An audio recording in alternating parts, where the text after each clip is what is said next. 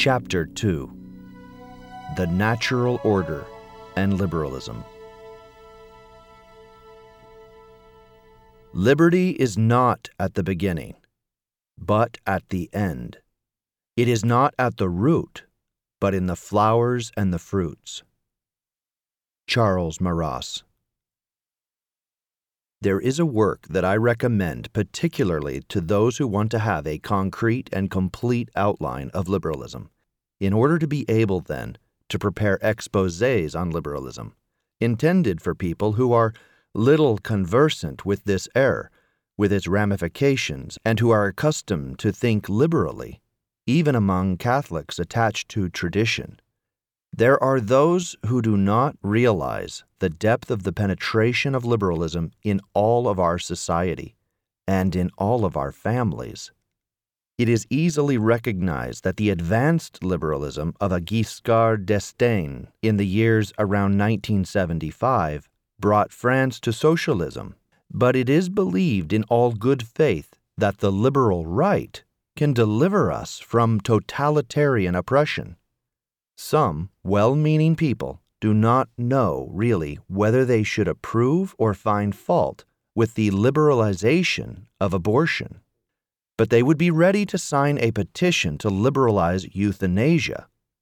In actual fact, everything that carries the label of liberty has been for two centuries surrounded with the halo of prestige that surrounds this word, a word that has become sacrosanct. Nonetheless, it is by this word that we are perishing. It is liberalism that is poisoning civil society as well as the church.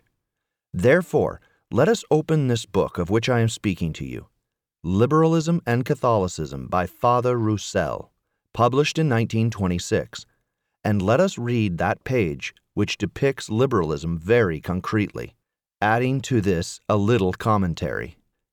He writes, "The liberal is a fanatic for independence. He extols it to the point of absurdity in every domain." There you have a definition. We are going to see how it is applied, and what are the liberations that liberalism insists on. The first aspect of liberalism, from Father Roussel's Liberalism and Catholicism. Number one, the independence of the true and of the good in regard to being. This is the relativistic philosophy of mobility and of becoming, the independence of the intelligence with regard to its object.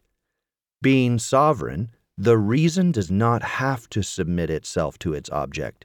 It creates it, whence the radical evolution of truth. Relativistic subjectivism. Let us emphasize the two key words here, subjectivism and evolution. Subjectivism means introducing freedom into the intelligence, whereas the contrary, the nobility of the intelligence, consists in submitting itself to its object, that is, in the adequatio or conformity of the thinking subject with the known object. The intellect works like a camera. It must fit with precision the intelligible touches of reality. Its perfection consists in its fidelity to reality. It is for this reason that the truth is defined as the conformity of the intellect with the thing. Truth is that quality of thought by which it is in accordance with the thing, with that which is. It is not the intellect that creates the things, it is the things that impose themselves onto the intellect, such as they are. Therefore, the truth of what is affirmed depends on that which is. It is an objective thing. The person who is searching for the truth has to renounce himself, to renounce any construction of his own mind, to renounce any idea of inventing the truth. On the contrary, in subjectivism, it is the reason that constructs the truth. We have the submission of the object to the subject.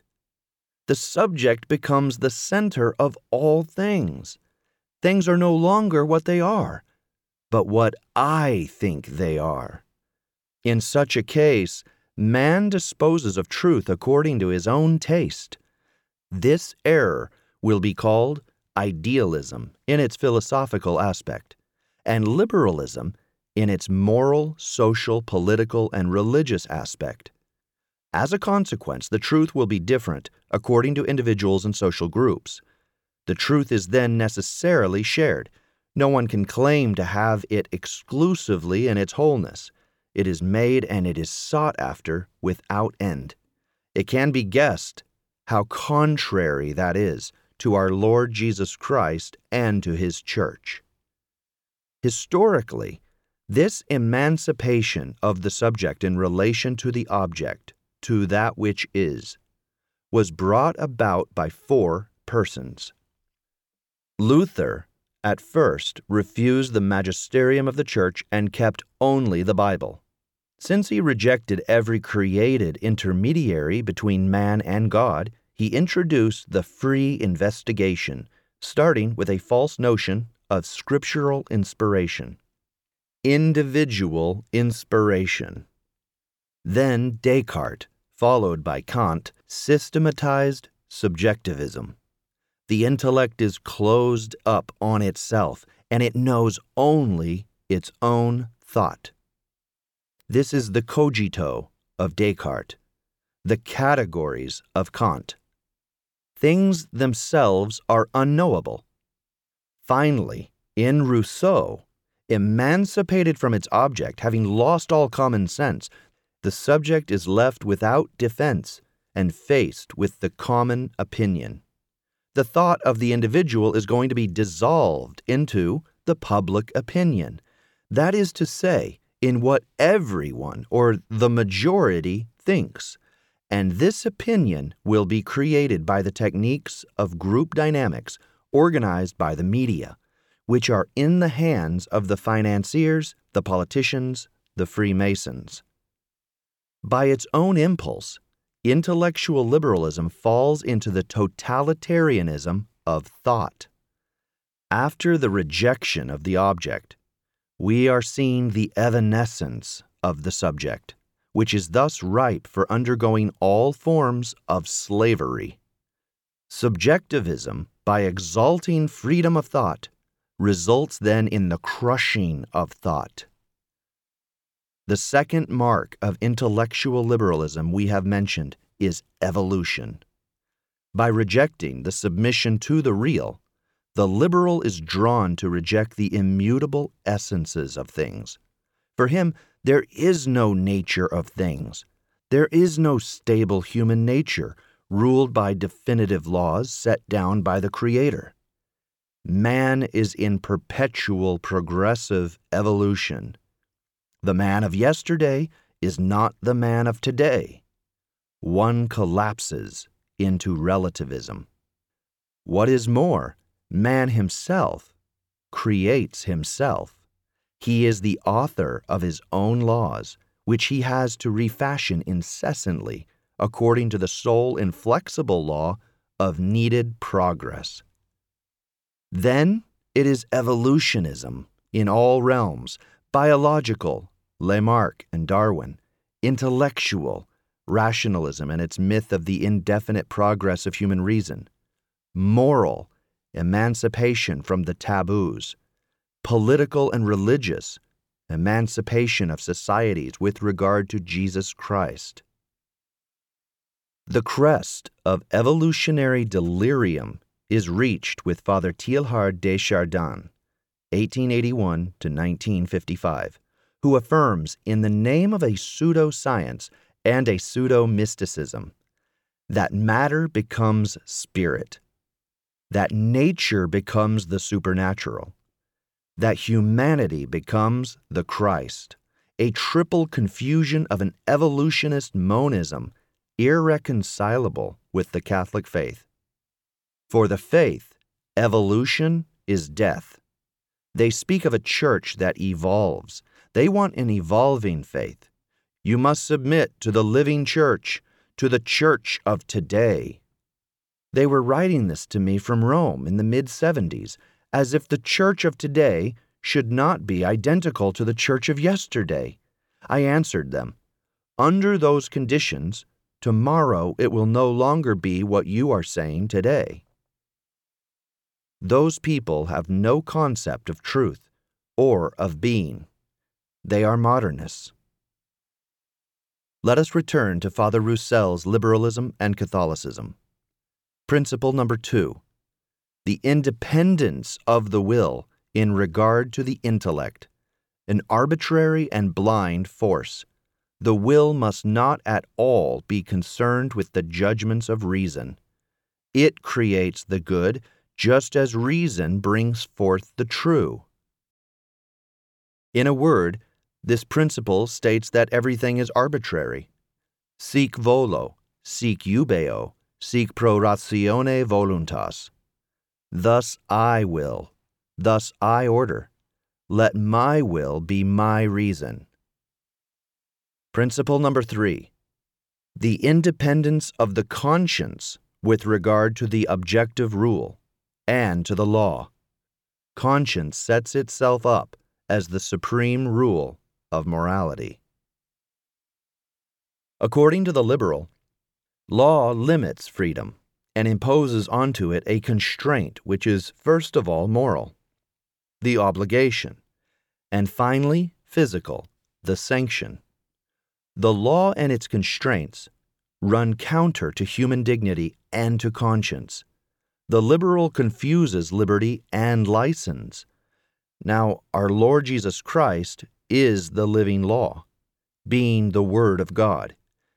From there we can gauge once more how deep is this opposition of the liberal towards our Lord.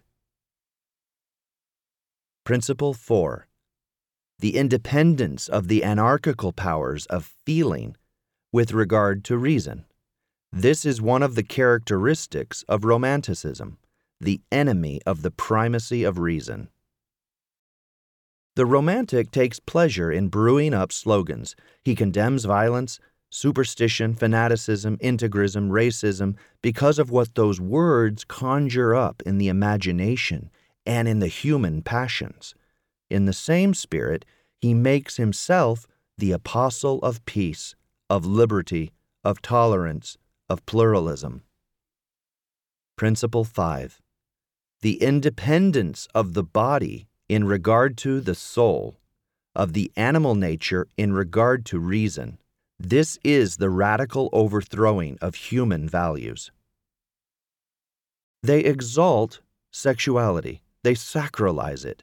They reverse the order between the two ends of marriage, procreation and education on the one hand, a lane of concupiscence on the other, by determining for it as a primary end carnal pleasure and the self-fulfillment of the two spouses, or the two quote-unquote partners.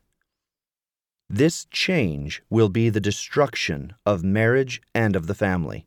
This is without mentioning the aberrations which transform the sanctuary of marriage into a biological laboratory, of which they reduce the infant, not yet born, to a lucrative ingredient in cosmetics.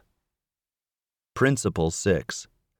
The independence of the present with regard to the past, whence the contempt for tradition and the morbid love of novelty under the pretext of progress. This statement is one of the causes to which Saint Pius X attributes modernism. Saint Pius X writes, "The remote causes seem to us capable of being reduced to two, curiosity and pride. Curiosity by itself, if it is not wisely regulated, suffices to explain all the errors." This is the opinion of our predecessor Gregory the sixteenth, who wrote, "It is a lamentable spectacle to see how far the wanderings of human reason go, once the spirit of novelty is given way to." Principle seven. The independence of the individual in regard to all of society, all natural authority and hierarchy, independence of children vis-à-vis their parents, of woman with regard to her husband, of the worker in regard to his employer, of the working class towards the bourgeoisie class. Political and social liberalism is the reign of individualism. The basic unit of liberalism is the individual. The individual is supposed to be an absolute subject of rights, the rights of man, without there being a question of duties which bind him to his creator, to his superiors, or to his fellow creatures, or, above all, to the rights of God. Liberalism makes all the natural social hierarchies disappear. But in doing this, in the end, it leaves the individual alone and without defense in regard to the crowd of which he is only an interchangeable element, and which swallows him up entirely.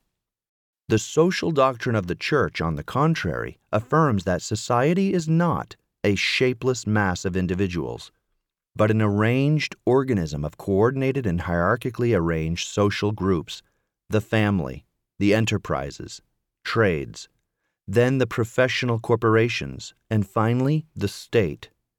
The corporations unite employers and workers in the same profession for the protection and the promotion of their common interests. The classes are not antagonistic, but naturally complementary.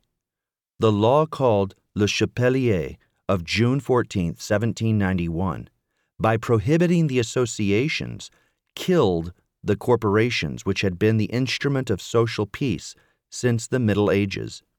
This law was the fruit of liberal individualism, but instead of freeing the workers, it crushed them. In the nineteenth century, the assets of the liberal bourgeoisie had crushed the formless mass of workers who had become the proletariat. A way was found by the initiative of the socialists to regroup the workers into trade unions. But the trade unions only made the social war worse by extending the factitious opposition of capital and proletariat to the scale of all of society. It is known that this opposition or class struggle was at the origin of the Marxist theory of dialectical materialism, so that a false social problem created a false system. Communism. Since Lenin, the class struggle has become, by means of communist usage, the privileged weapon of the communist revolution. Let us then hold on to this undeniable historical and philosophical truth. Liberalism leads by its natural propensity to totalitarianism and to the communist revolution. It can be said that it is the soul of all the modern revolutions and of the revolution itself, in short.